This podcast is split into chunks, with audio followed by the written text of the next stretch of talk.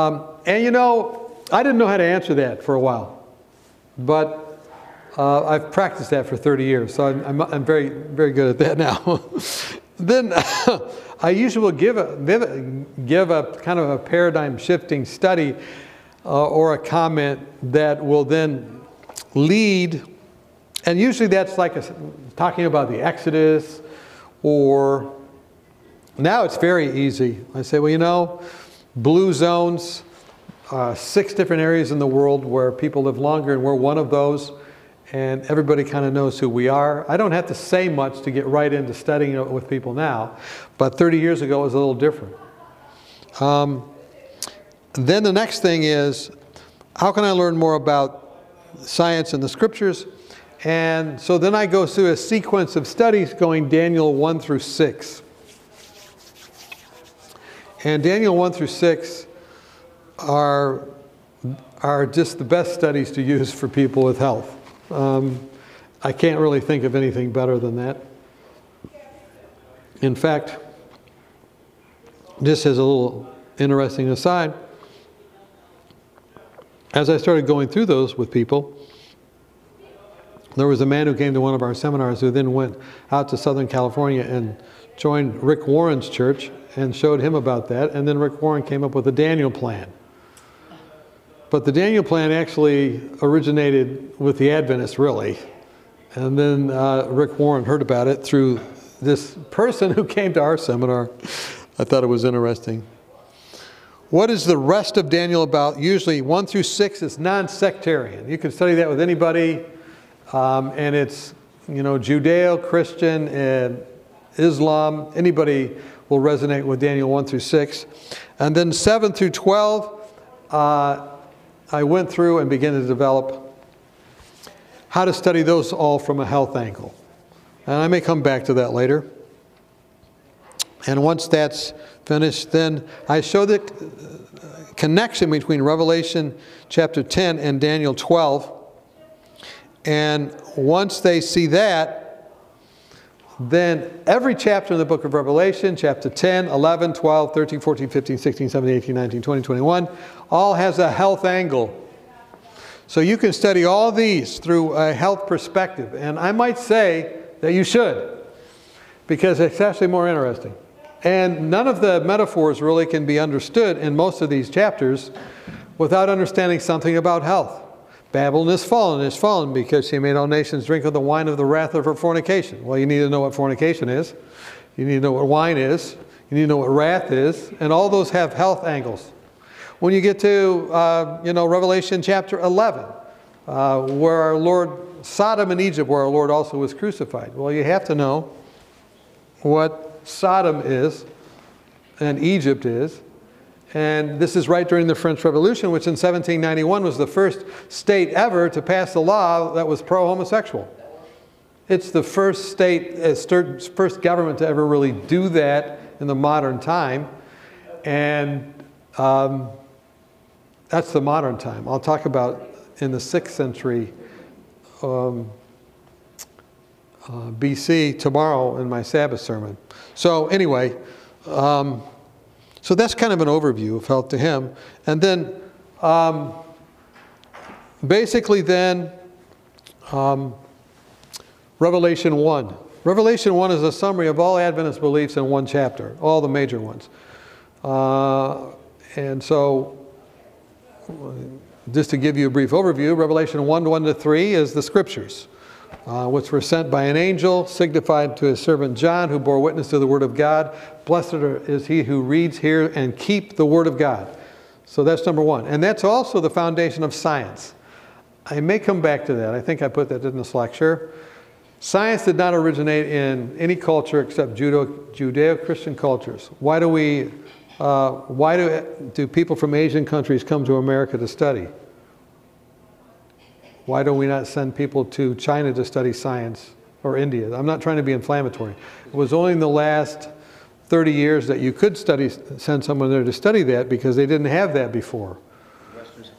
It was Judeo Christian fruit of Judeo Christian study of the Bible. I'm going to come back to that to show you that.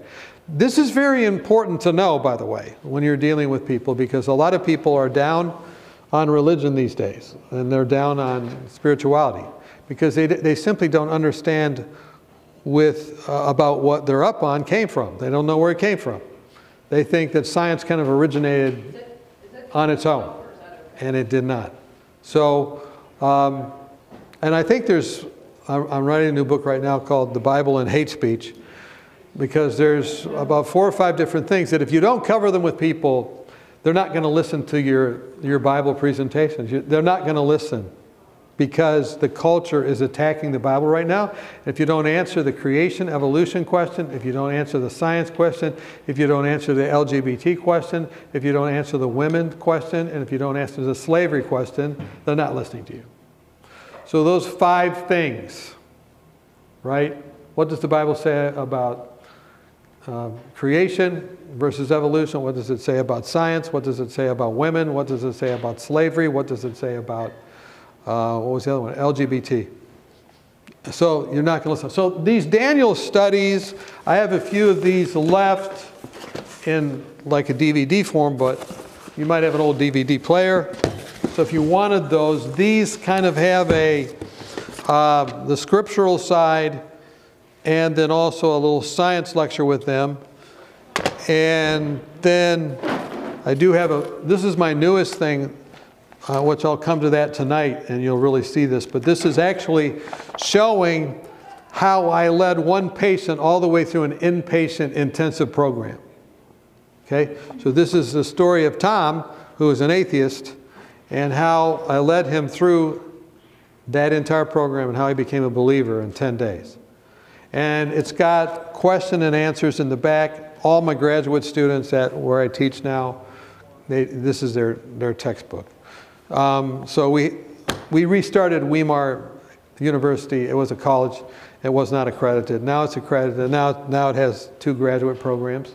And all of these programs are working integrated fashion, like we heard earlier in a presentation, between a depression and anxiety recovery program, which meets for 10 days, eight times a year. We're going to go up to 10 times this year. Um, and then a New Start program, which is an 18 day program that, that meets 12 times. We have 50 baptisms um, from the New Start program every year, and we have about 50 to 70 baptisms from the Depression Recovery program. Um, we rebaptize people too. Uh, I think I've probably rebaptized, I don't know, maybe 20, 20 ministers um, because they don't have anywhere else to turn. When they come to us, they can tell us the stuff they're dealing with that they can't tell anyone else. And they're very grateful.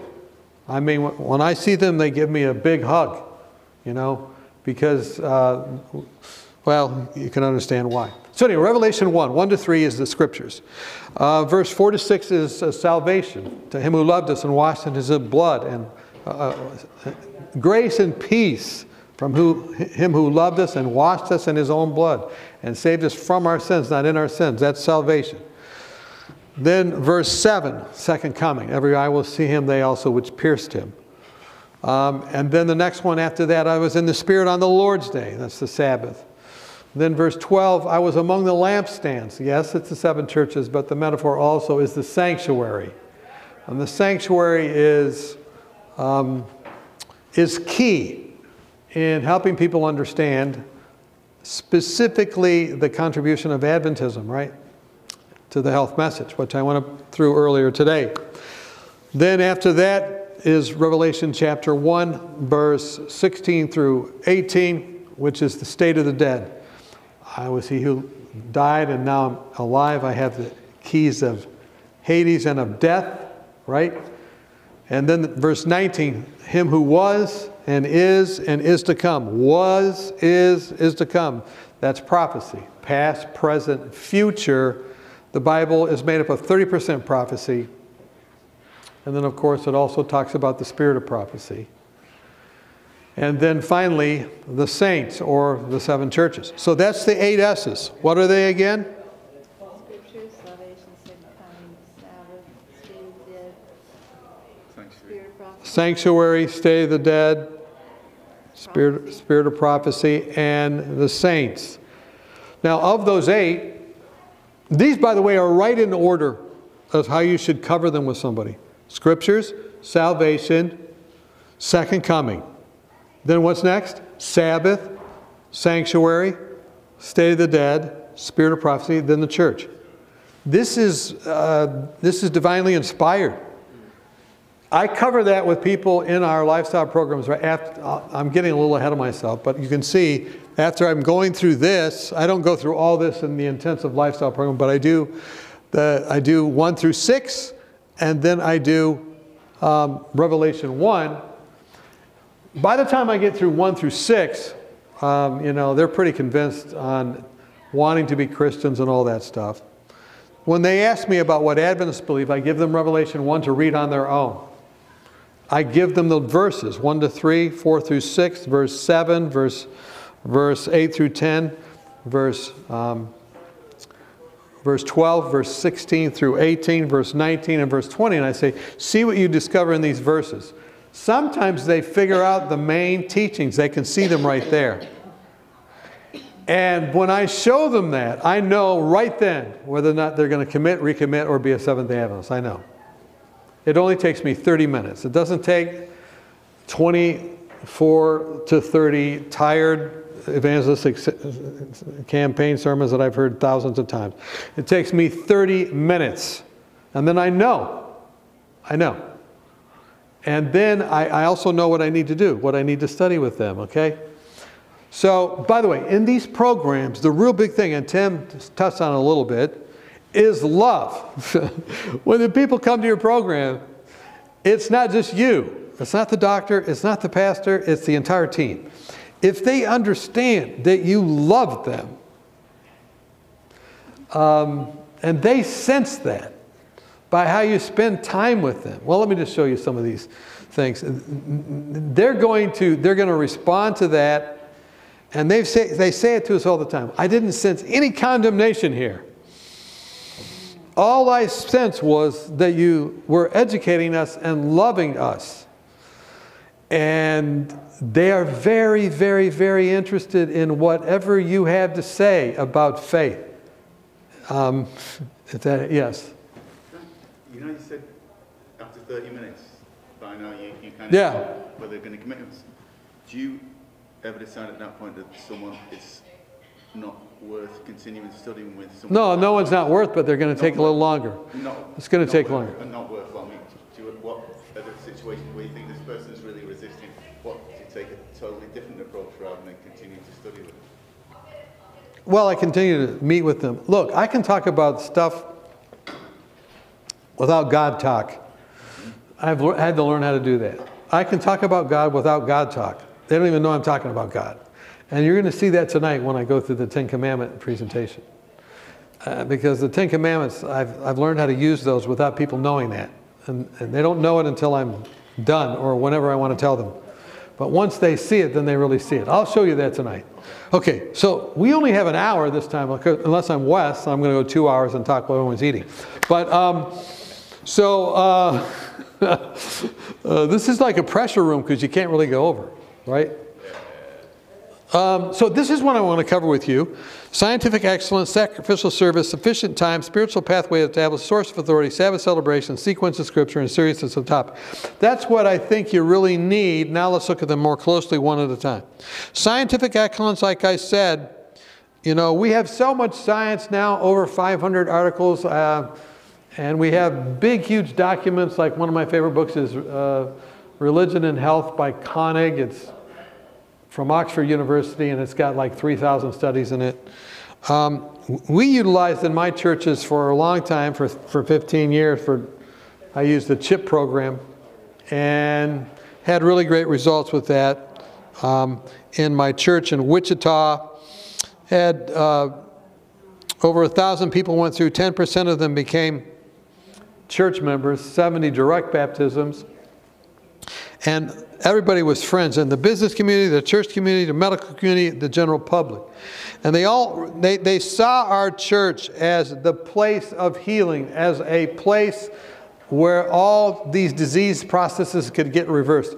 It was like a lifestyle program, and we did it like four times a year. And we were so consistent that numerous companies started to refer people to us. In fact, one day, um, one guy was talking to me and he says, You've helped me so much. He was an engineer. Would you talk to my company? I said, Sure. I said, Where do you work? He said, Boeing. I said, All right.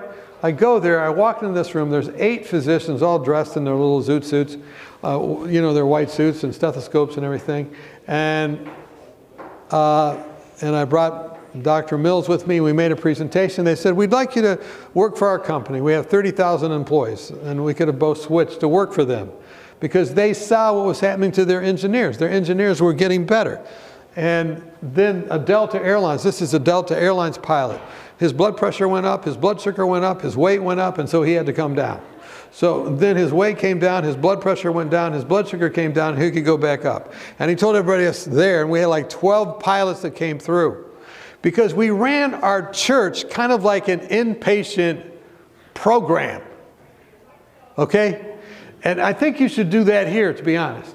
Every fellowship meal should be a meal where people that are coming to your office would feel comfortable coming because they're going to get that food and they're going to get that fellowship and all that longevity. Run your church like a clinical program. If you do have people that are not vegan quite yet or whatever, have a special table for different groups and just mark it and let people know. Uh, nowadays, nowadays, my church, we had none of that and because after education, they didn't want to do that anymore. They, they wanted to eat healthy. Um, so, you know, you have so much evidence. I mean, when I was first starting out, you didn't have this kind of evidence. I remember getting this fax to me, a fax machine. They sent, Dr. Deal sent this to me by a fax. And this was that guy who's that surgeon in the picture before. He was a breast surgeon at Cleveland Clinic. He couldn't have surgery because he was so messed up, his heart disease. But this is his left anterior descending artery. And then this is after three years. And look at all the collateral circulation and look at the lumen of the artery. It's much larger. So his perfusion certainly comes back everywhere. And he's, he's better. This is what can happen in your church. This is a picture of confession and repentance.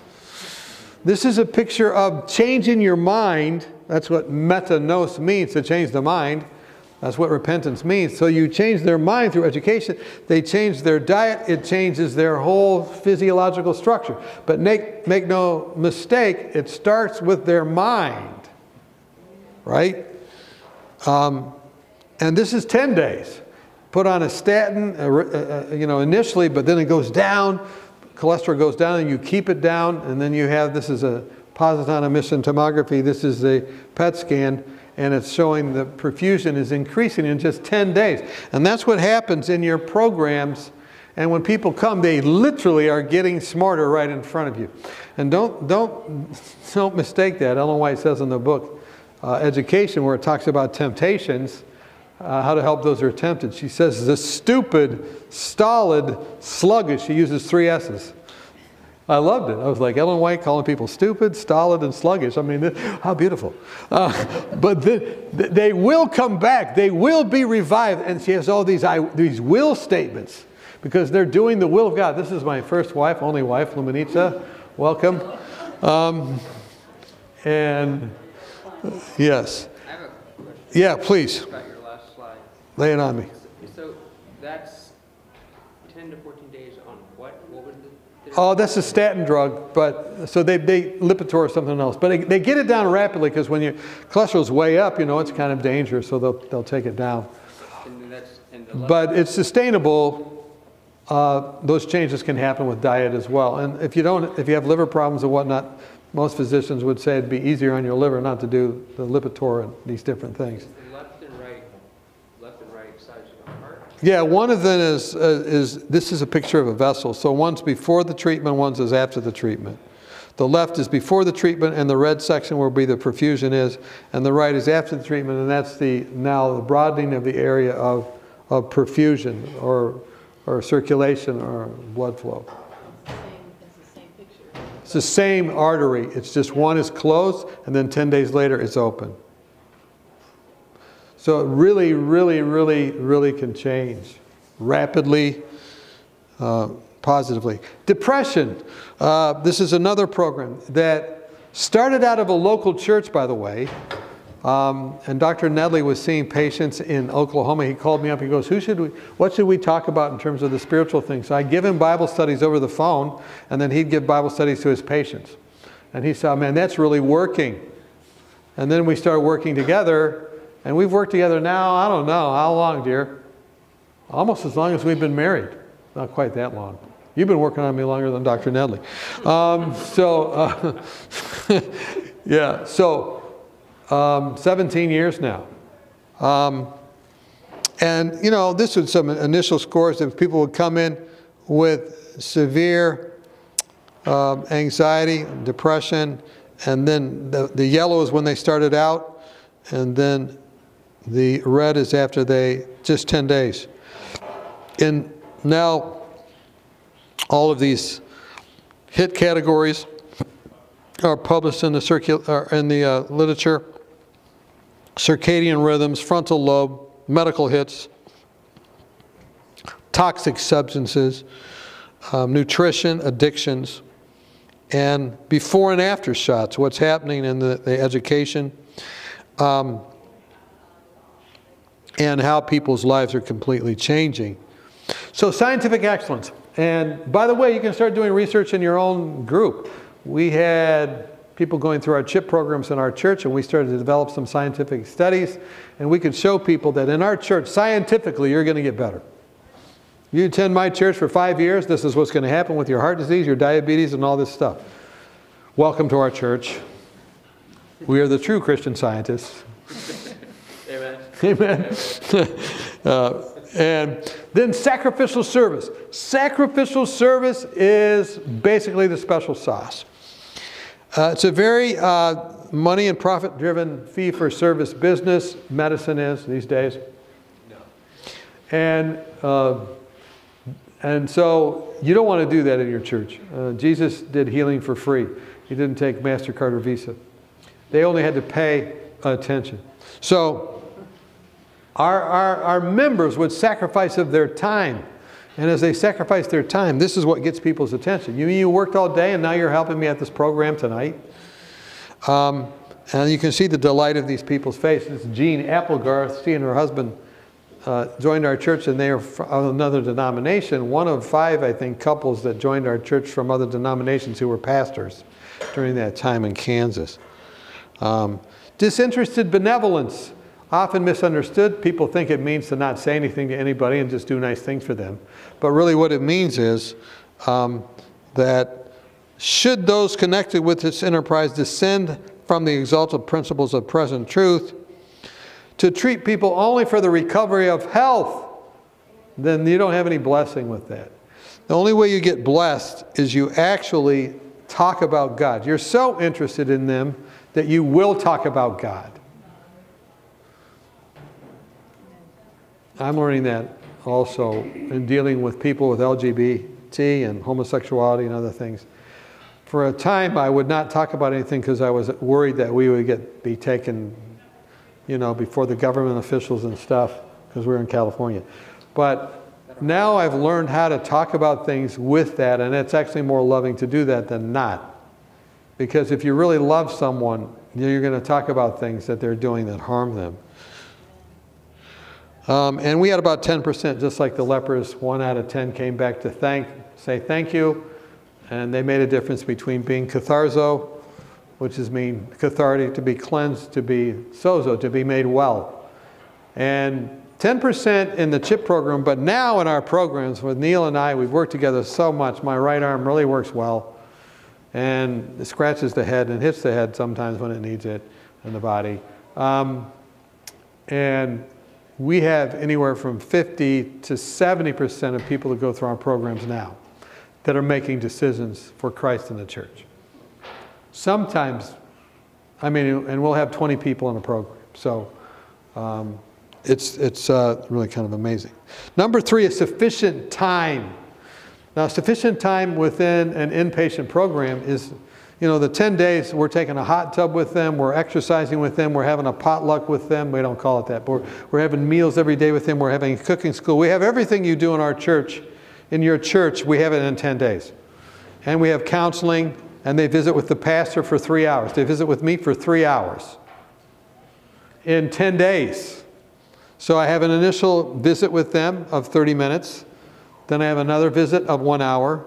Then I have another visit of an hour, right? And then another half an hour if we need that. Many times we don't because they feel so much better. And so Dr. Nedley is presenting various subjects. I'm presenting various subjects. We have those dovetailing with each other. We have three CBT counselors and one, we have two doctors and then me. He's got, an, he's got a fellow, so he's always training someone. And I'm always training, you know, anywhere from three to five students, sometimes 10 students. So when I'm visiting with people, I'll talk to them and I'll give them an assignment and I'll have the student study with them. I know what the student can handle. I know what they can't. I've learned what to give them and what not to give them. So I don't have to have any students. It's easier without students. But I feel one of our jobs, just like in those quotes that you covered and I covered, our job is actually to be training people because I'm getting old.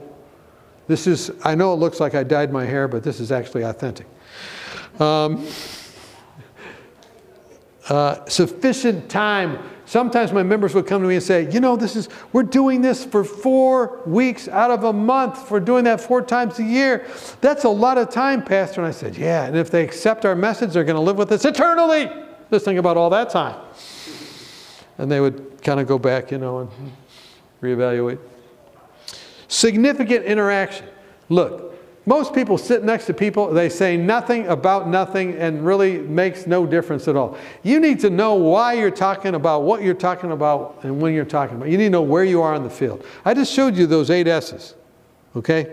That's one way to know where you are in the field. I'm always trying to figure out what someone's source of authority is, where it is they think that they get saved, all this kind of stuff.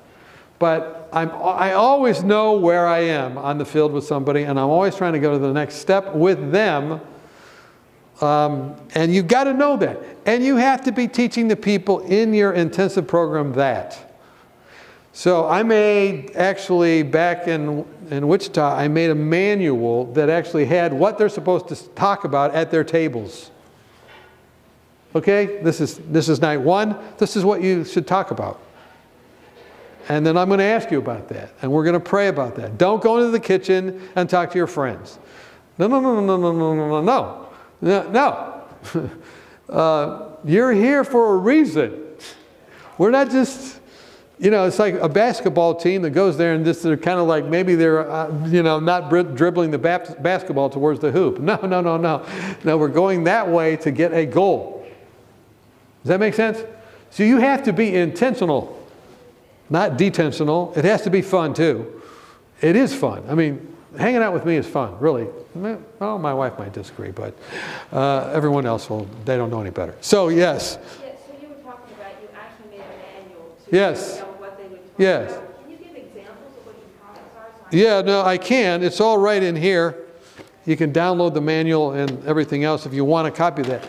And you can also get those uh, prophecies of health and hope you can download and then, uh, yeah, but I can give you an example. For instance, you know, the first time they, the first day they're at the table, they need to know people's names and everything about their family they can learn. I ask them that.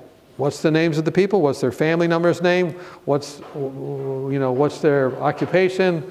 What's their religious background? And I give them ways to talk about that. Then I say, make a notebook. In the notebook, I want you to write down everything that you learn the next time, and then make a prayer journal for them. I want to see your prayer journal. I want to see that you're praying for those people. Because you're responsible for this table. There's two members at this table, and the rest are non members. You are responsible to stay with that table. I don't want you in the kitchen too long.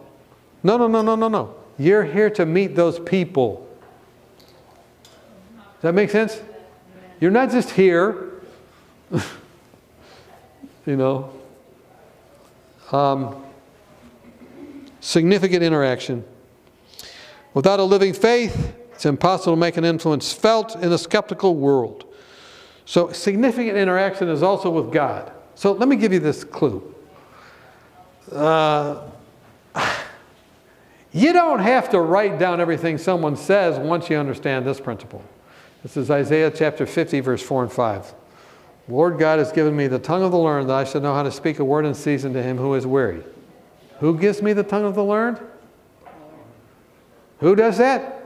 Yahweh Elohim, the judge who also is the relationship builder. So he's, he understands what the person needs to hear and how to say it in a relational way. He gives me the tongue of the learned that I should know how to speak a word in season. And some things you say at the right time, sometimes you don't say. To him who is weary. Now listen to this. He awakens me morning by morning. Don't buy an alarm clock, a watch. When I learned this text, I just threw all those away. Because he just wakes me up and he'll tell me what to say. And he does. He does it all the time. It is amazing. I, I, I, I could tell you so many stories, but I'm just sitting there and I get goosebumps because I know that God just told me what to say to that person. I get done with a visit, I go back and write it down. It's so good. I didn't come up with it, God came up with it. And I know He did it for that person. He didn't do it for me, He did it for that person. And I'm the recipient of seeing what God's doing for that person. I'll go back and write it down. Right? But, and then here's another one Ephesians chapter 2, verse 8 through 10. For by grace are you saved through faith, that not of works, lest any man should boast.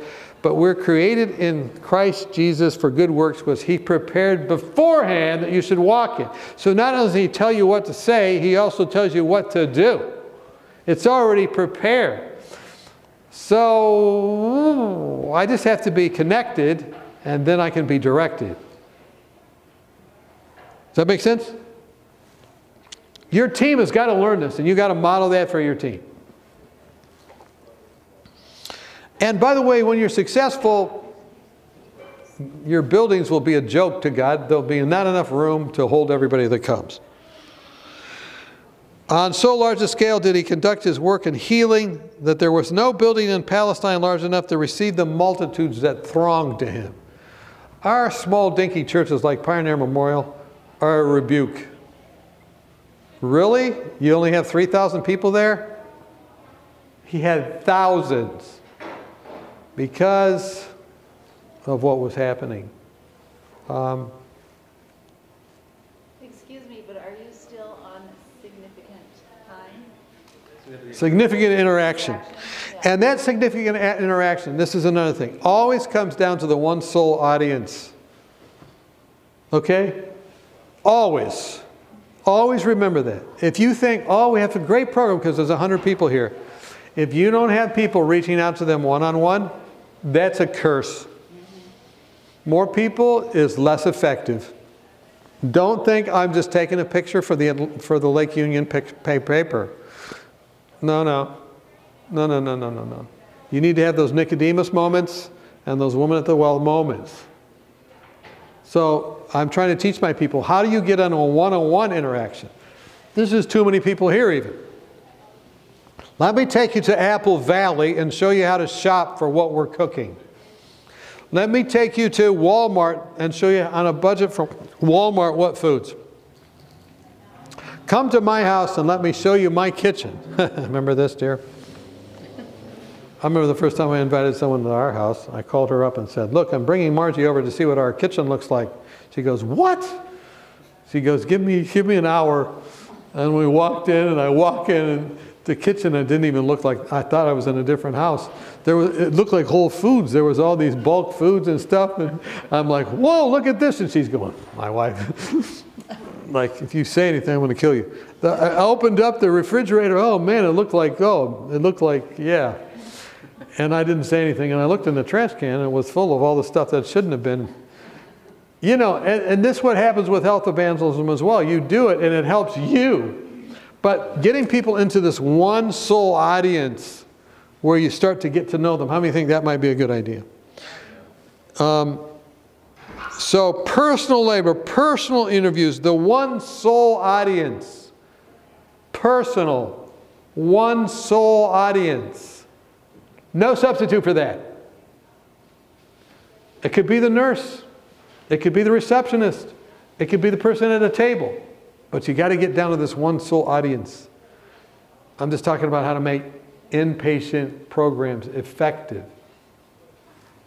We know, we, we have them do thank you cards. This is how we know whether or not this was happening. We have them fill out a thank you card at the end of every program. and say, Was there anyone or anything that impacted you that you want to share and say thanks for? So I have, I don't know how many cards. I got all kinds of cards in a box where I can go back and I can say, Yeah, I connected in this way with that person. And sometimes you'll see trends over time. For me, it's like, I liked your humor, but you were serious. You had serious joy. That was my best comment. You are serious about joy. I was like, yes, I like that. or joyfully serious. then you establish a spiritual pathway. So, the spiritual pathway is what looks like this Let this mind be in you that was in Christ Jesus. So, the Holy Spirit, it's the. Uh, you know, the spiritual nature, and it manifests in three ways reason, conscience, and I would put under conscience uh, John 16, 8 instead of that text. Reason, come, let us reason together. Your sins be like scarlet, they shall be as wool. Though they be red like crimson, they shall be as wool. If you are willing and obedient, you will eat the good of the land, right? Very, in a health text.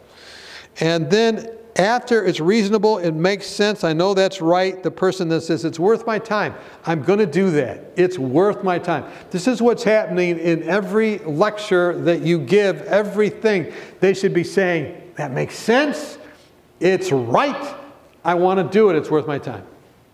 If that's not happening, not much is happening. Does that make sense? So, this is the Holy Spirit. That's how the Holy Spirit works. Let this mind be in you. But he's fighting against genetic vulnerabilities, visiting the iniquities of the fathers upon the children, epigenetic vulnerabilities, we might say, and genetic manifestations, because your genes don't change for a long time, but your epigenetics can change whether or not they're turned on or off. And that's why a sermon and a presentation and everything can be so powerful, because they can make a decision that turns off those bad genes from being you know, expressed. Does that make sense? You're not going to change the genetics in your program, and it takes a century to change those. But you're, you're going to change that expression of genetics. It's called epigenetics. And this is fighting against the flesh. This is the selfish things, and this is what you're warned against. Sensualism, egoism, materialism. What does that mean? I want it, egoism. I can afford it, materialism. And it feels good, sensualism, and that's what I want. And that's what's behind every bad choice that's leading into your mental health or your physical health program. Somebody somewhere said, I want it, I can afford it, and it feels good, that's what I want. And maybe they didn't know any better. Does that make sense? So when someone says, What do I feel like eating? That's the foundation for probably a bad meal right? Whereas to say, what should I eat? Does that make sense? So you got this great controversy. It's not a book. It's between that upper section and the bottom section. And this is a spiritual path. So you got this great controversy, and how do you break the tie between those? Everything depends on the right action of the will. Steps to Christ, page 48. But John 1 13 and 12 and 13. As many as received him, to him he gave right to be called the sons of God as many as believe in his name. They believe not according to the will of man or the will of the flesh, but of God. In other words, they're going, not my will, but. So that's a choice. Not my will, but. And by the way, what's it say in Luke 17? Or is it 22 17 or 17 22? I always get those confused. When Jesus prayed that prayer, not my will, but thy will be done, an angel came and strengthened him. So if you say, not my will, but thy will be done, this is the secret behind AA, they don't know it. That's an angel that comes to strengthen you. Does that make sense? Yeah. You said that you would put a different verse under conscience. John 16, 8. John 16. Yeah, the Holy Spirit, when it's come, will convict of sin and of righteousness and judgment to come. In other words, sin, what's wrong, righteousness, what's right, and it matters, judgment to come. Okay, so the will. This helps you. Choose you this day who you will serve, Joshua 24 15. Work out your own salvation with fear and trembling, for it is God who works in you both the will and to do, Philippians 2 12 and 13. So the will, and then what follows the will? The thoughts.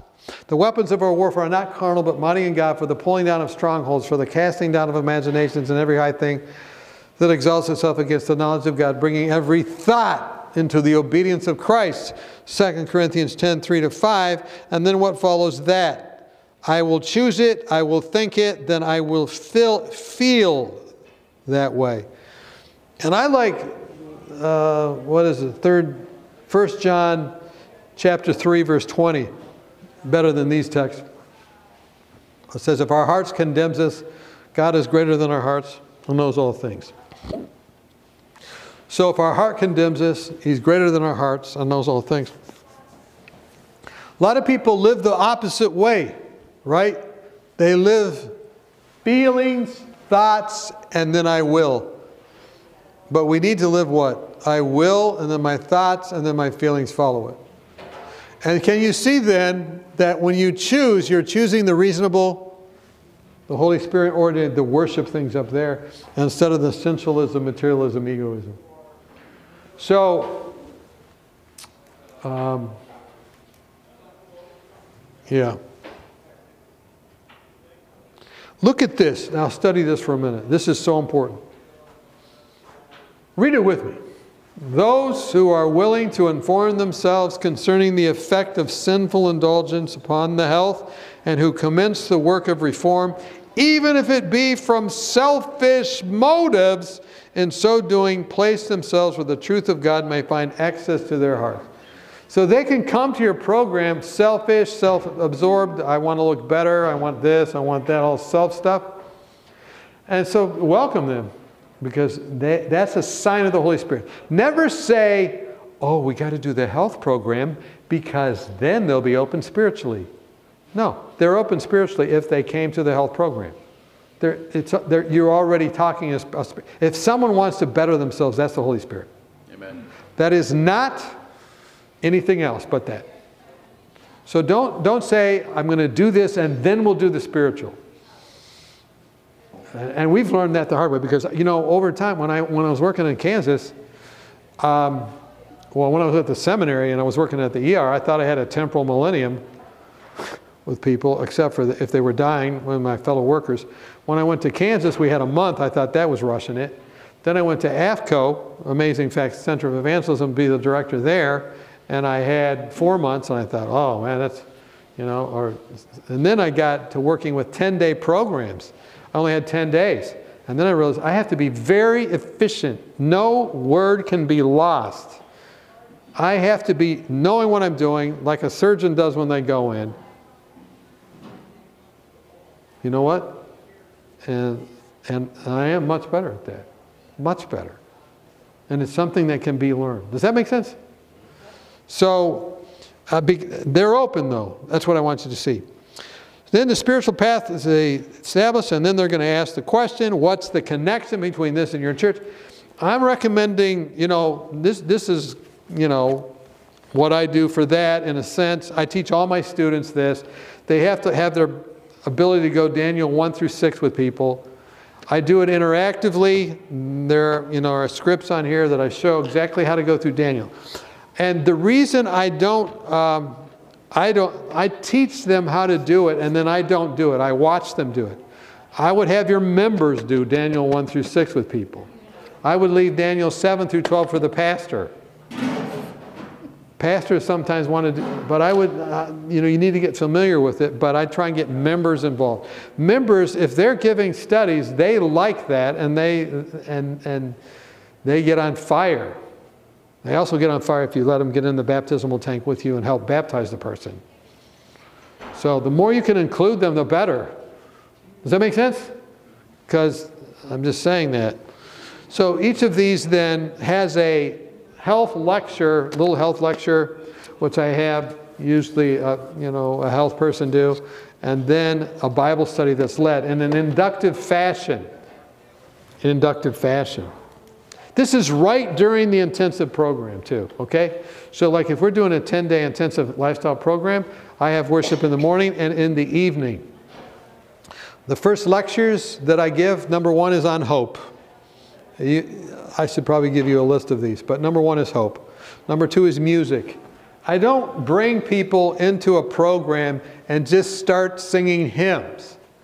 They're going to think that they're going to think at least the people I work, many of them are atheists, agnostics, and stuff, and you start singing hymns, you better explain what you're doing. Okay, so what I do is explain, first of all, what music does to every part of the brain. It wakes up your brain. I explain that. Then I show how the, the Bible has a hymn book called the Psalms, and how those Psalms were like playlists that went along. The five sections of the Psalms go along with the, each of the five books of the Pentateuch. Did you know that? The songs were not just songs. Oh, let's just sing that. No, no, they go along with the stories. And then there's a playlist. The top playlist is Psalm 120 to 134, which is the songs of ascent, not descent. Well, It's not depression, it's depression recovery, and you're ascending. And each time it says Selah, that means kick it up a notch, go up another step. That's what it means. Boo, boo, boo, boo, boo. It's not like, yeah, no. And you don't hear birds that are singing like that either. Yeah, no. That might be in Gaza, but that's not the birds. And so you're bringing them up. And then they see that, and then I say, look, the hymn book is like that. Every single hymn, if you understand it, is largely a depression recovery song. You were lost, but now you're found. Oh, love that will not let me go. Kind of like a country western song. I lost my, my girlfriend or whatever. And you're coming out of it. So every single one, you, you, you need to tell the story of the song you're singing. If you don't know the story, don't sing that one. Especially when you're starting out, because then they see it. And I have atheists going, Oh, love that will not let me go. After, and they're crying because they see that this person lost their girlfriend and they lost their sister, and then you know George Matheson who sang that song. You got to know the song. So you're teaching them, and don't let the members get up there and go. Don't just say any member's going to lead the songs. Please educate the people on what they're doing. These are powerful medications, and if they're misused, they're going to they're going to hurt your patient just like anything else. Okay, am I running out of time? How much time do I have? 12 minutes? Okay. Source of authority. So, source of authority. Uh, the Bible, of course, is a source and science is a source. But look at this. I showed you this already. The concept of an orderly world as the Zeus from a rational, consistent God of the Bible provided the basis for belief in the cause and effect concept of science. The gods of paganism don't have that. They would just create new gods for every problem. And that's why when Chinese medicine and whatnot, and give you an ancient Chinese secret, it doesn't help you that much. They, they didn't really have longevity. Now you think so over here because they think that's what integrated medicine is. Uh, no, it's not. It's not that helpful. In fact, science did not originate in those cultures. Um, science originated in the Bible. The oldest scientific study, according to the New England Journal of Medicine, is Daniel 1. But look, here's the evidence. These are the world leaders in science.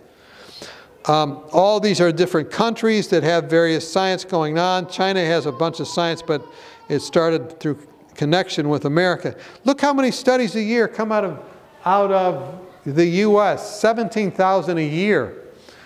The, the next one up is like 6,000, and that's in China, and they all go down. But look, it's a powerhouse. Why is America such a powerhouse of science?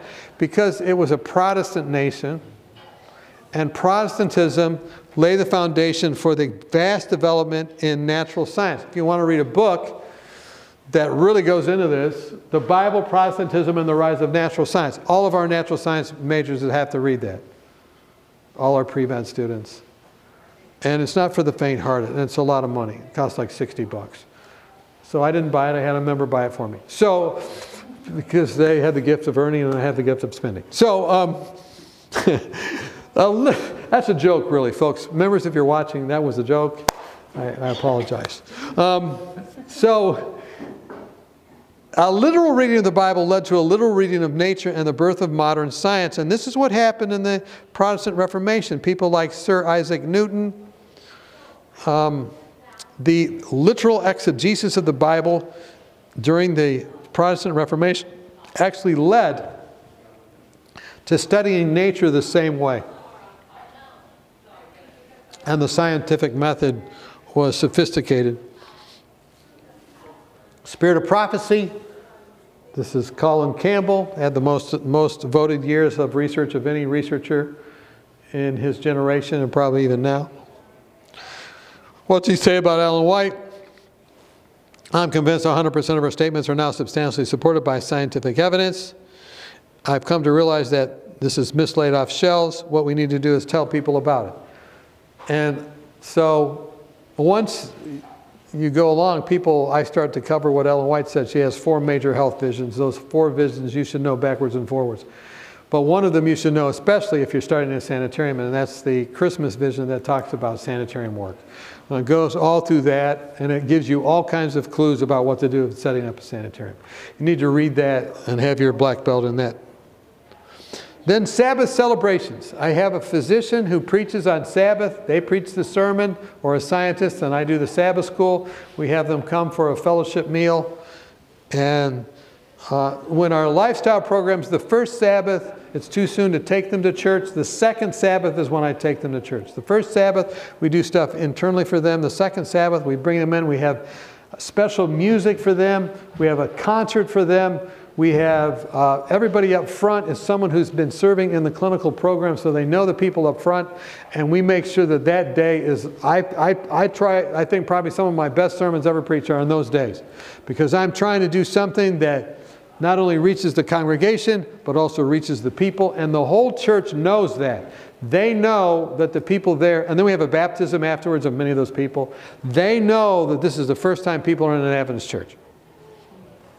And this happens about eight to 10 times, I mean, maybe 20 times, 20 times a year at Weimar, but when we started out, it wasn't that way. You think Weimar was always like that, that? No, I'm telling you, it was, it was pretty dead when we got there, to be honest. There wasn't even a church on campus.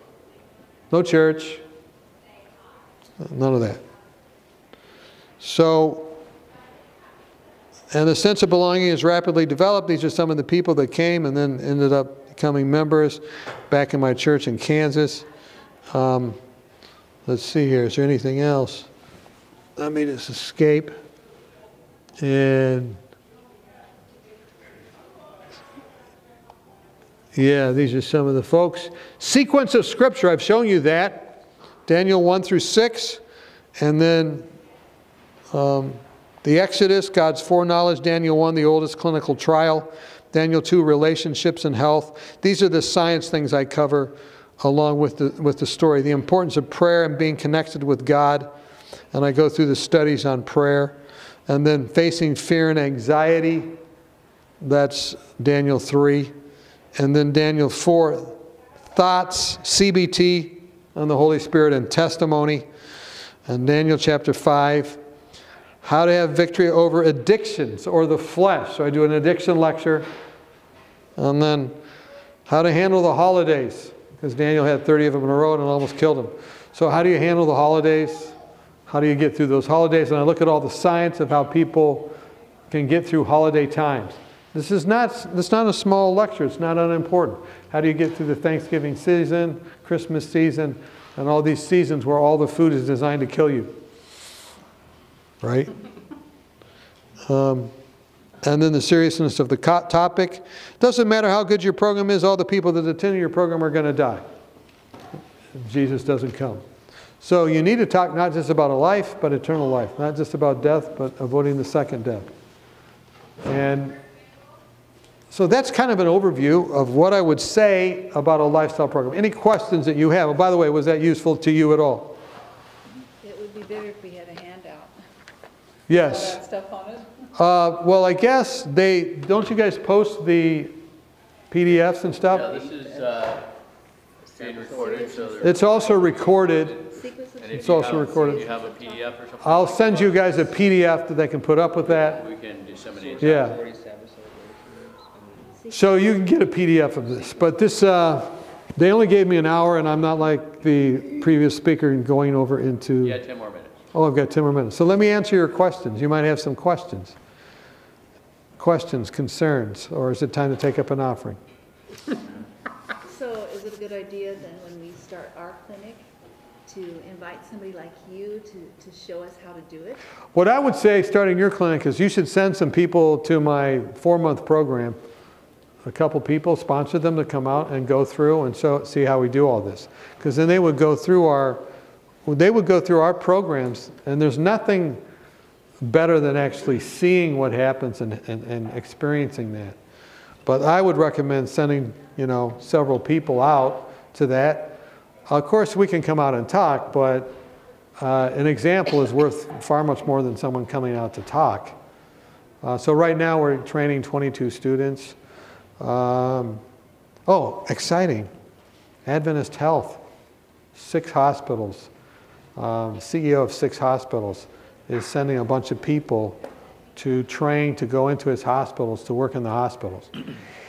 Then he told his boss, well, this all happened out of, uh, and I, and I, and I, I don't want to, I don't want to say things that would minimize the importance of everybody, but anyway, then someone else sent their daughter that was related to him, and now this is the, the leader of all the hospitals in that system. Is I'm having a meeting next week with them. I believe that God- God is trying to bring a revival in some of these health systems where they see that these things are not going the right way and they want them to go the right way. Mm. And so now this guy, he sent me a check for $150,000 to send 25 students through my program. So how much does it cost to send a person to, through your program? It's a $10,000 program, $9,000, but that's room and board and plus. And that's listening to Dr. Nedley and myself and getting an introduction on how to do the depression recovery program and how to do the New Start program. And everybody has to learn how to cook 25 recipes and everybody has to learn all my studies that I do, like all this stuff I went through, they have to go through all that and they have to do it with somebody, they have to coach people. And so, yeah, You just very passionately crammed 20 gallons into a two-gallon. Not as much as Tim Riesenberger. He had 40 gallons.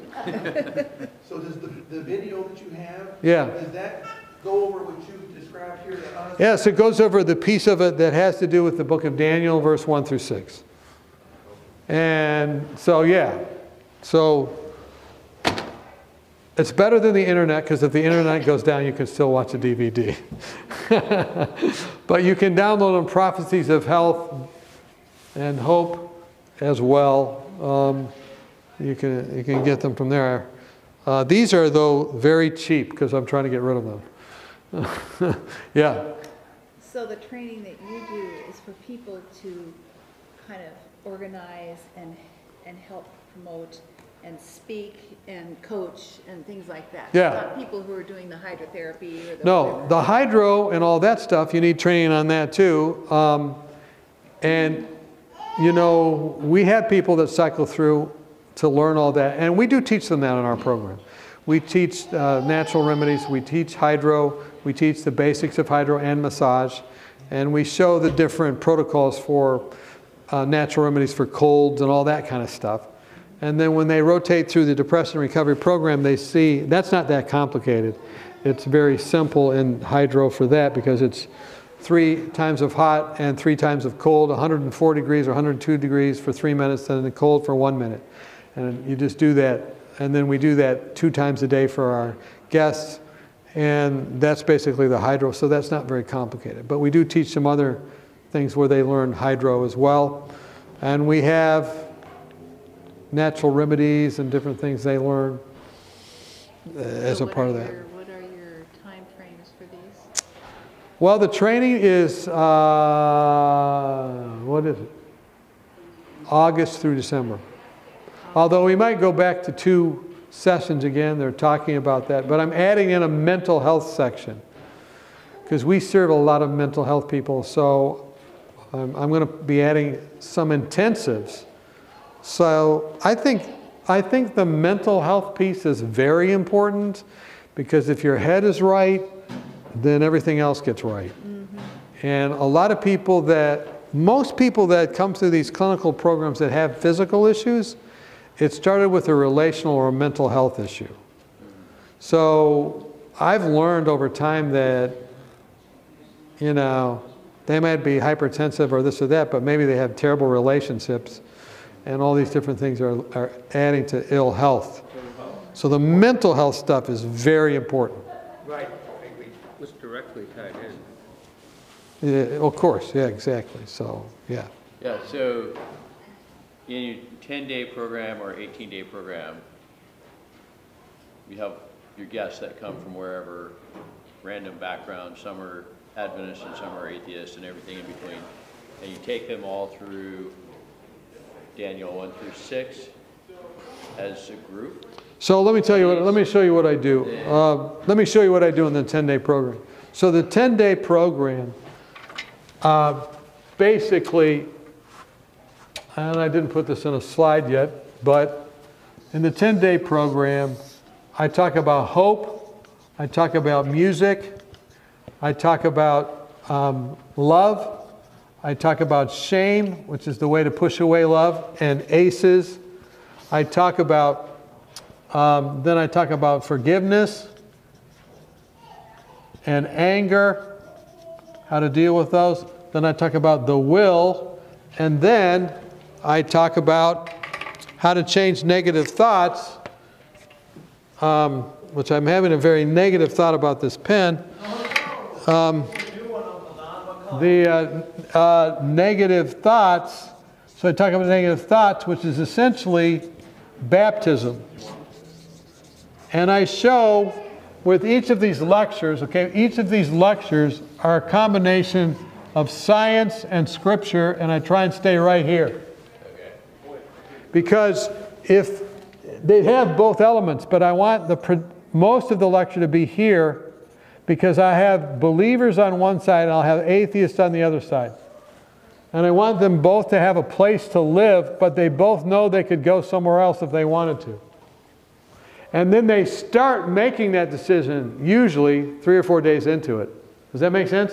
Yeah. So after I do these basic lectures, then we have what's called a burning, which is kind of like a secular baptism, right? They burn all the negative. And then we come and we go Daniel 1 through 6. Daniel 1, 2, 3, 4, 5, 6. This isn't a 10 day program. And then after that, then usually I know right then whether or not they're going to be, what their interest level is. They'll usually ask me, What about your church? I give them Revelation chapter 1, I give them John chapter 3, and I give them Luke chapter 3 to study. Those are essentially, these are the basic doctrines of the Adventist church. This is how you're born again, and this is the basics of baptism.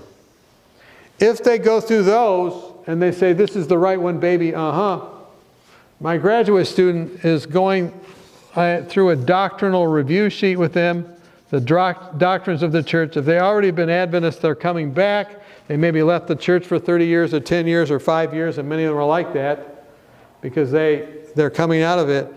Then they just need a doctrinal review and they're okay to be rebaptized. If they're not an Adventist, they may not be ready, but some of them are.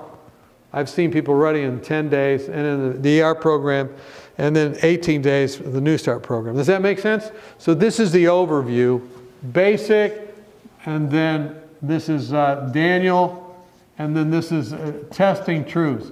Now, these people, when they're done, okay, I'm then staying in touch with them and follow up on the phone or on Zoom, and I or I, I take them Daniel 7 through 12 and then Revelation 10 through 22.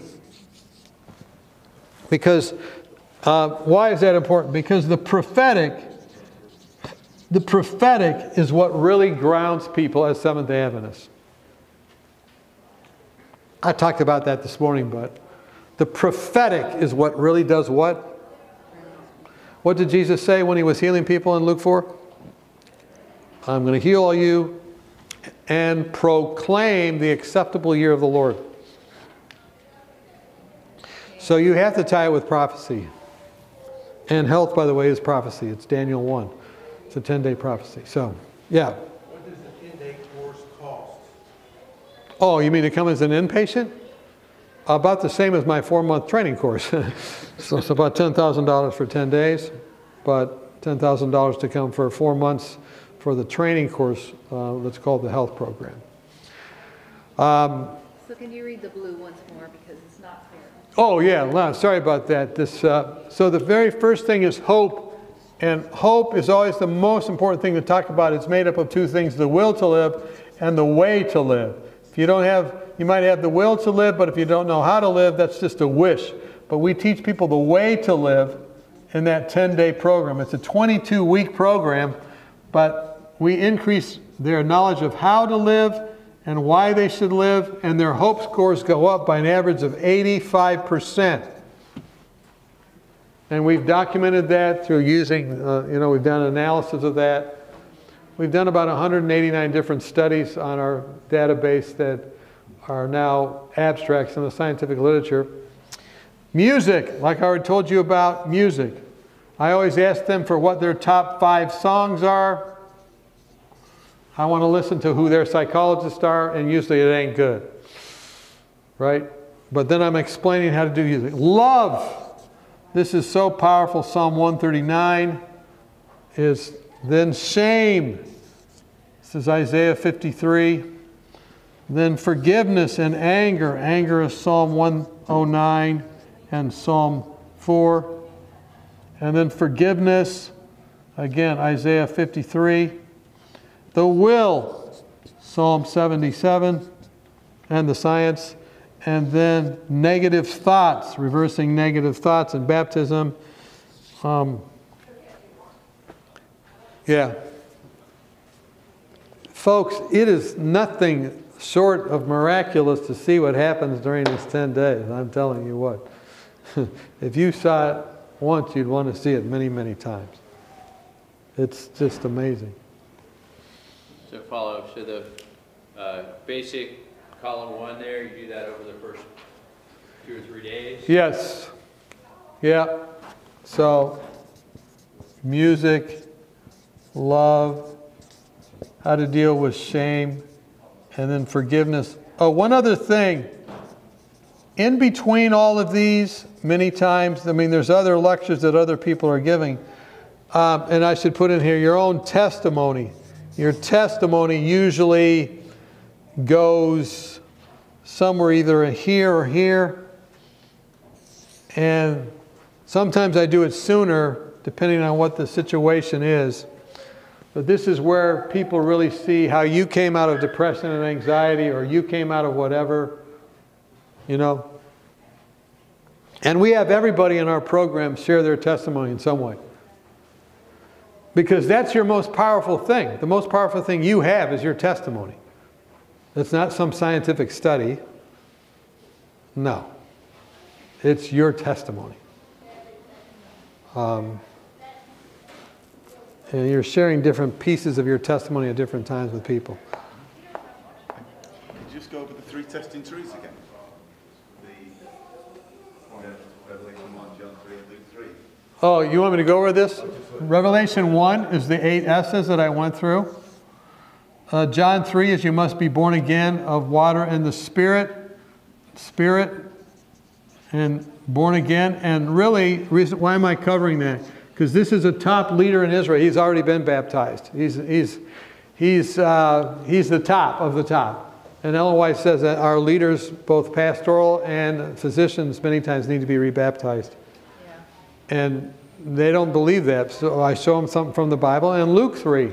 Luke 3 has four groups of people that come out to be baptized. How many groups?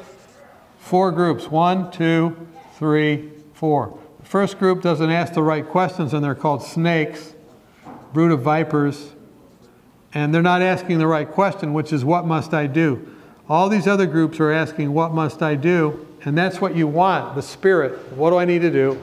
And then the first group, he says, Your clothes and your food need to change. Your money, the way you deal with money, your attitude, and how you relate to power in the fourth group. And all of these were then preparation for, again, rebaptism. Rebaptism. Everybody in that era was baptized almost, they, went, they were baptized every time they went to the temple. When you went to the temple in Jesus' day, you had to go down into a bath naked and come up. Didn't matter who you were. If you were a priest or you were a pauper, you always got baptized going into the temple. Everybody. It's called a mikvah bath. And that's why they could have 3,000 people baptized in one day, because they had all the baths right there already. When they went out to John the Baptist, it was out in the wilderness, and it was making a statement. We're not just doing perfunctory baptisms to act like we're holy. We actually making a change, and we just asked somebody to help us see what our blind spots are. They were asking John. He's a man. And he's saying, you got an issue with clothes and food. You got an issue with your tax collecting. You got an issue with using your power and authority in the wrong way. Does that make sense?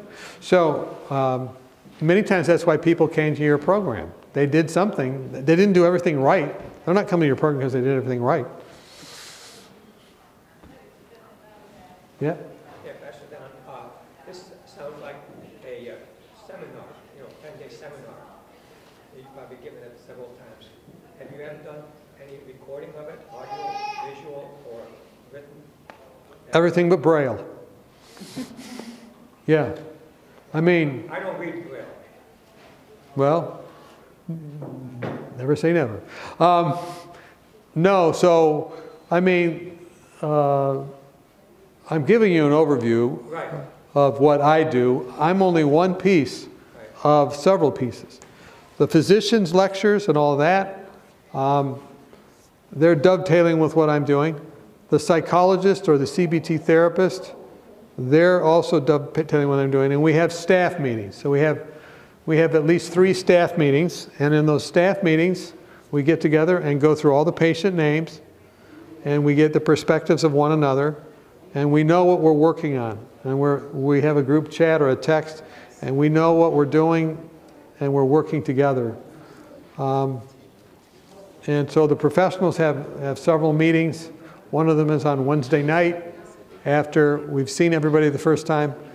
Um, and um, wait, one of them is right after we see them the first time, and then that's the Thursday night before, and then on the Wednesday night. And then we're looking at the people that are on the move in terms of spiritual decisions. That's what I focus in on. Many times we're dealing with relational issues, husband and wife issues, uh, spouse, spouse issues, or many times parents and their kids. And so we're working through a lot of those issues, which I'll cover some of those tonight in my talk tonight. But it's very intense. It's like doing, it's like doing three years of pastoring in 10 days. Because so, so I'm nonstop, and it's like being in the zone. It's great. So I'm just going from one thing to the next, and people are on the move. I mean, they're on the move. Look, their frontal lobes are more awake than they have been probably in 10 years, maybe their whole life. They're being dipped in wa- hot water, vasodilating, and cold water, vasoconstricting. Their body becomes like an accordion. Things are going to places in their body they never went before, or not to the same effect. And they, they got zip in their lip, pep in their step, spunk in their trunk. And they're able to do stuff they never could do before. And forgiveness, for instance, takes place in the frontal lobe, and it's a form, a function of executive function. And if your brain is not working correctly, you can't forgive anybody. If you're not dealing with your stress correctly, indolamine is not being secreted, and you can't make tryptophan into serotonin. You can't do it. So you have to learn how to deal with your stress. If you're not dealing with your stress, you're never going to get over it, the depression. Does that make sense? So you're helping them with all these areas, and they actually literally can do stuff they could not do three days before. Uh, Wes might be here soon to lecture, so I better close up. What, what, Is how many people attend a, a ten-day session? How many people can you get in? 22. That's the top. So you can bring a companion. Yeah, it's 22. But I tell you what, so we're doing, I think, 10 of them this next year. We're training fellows.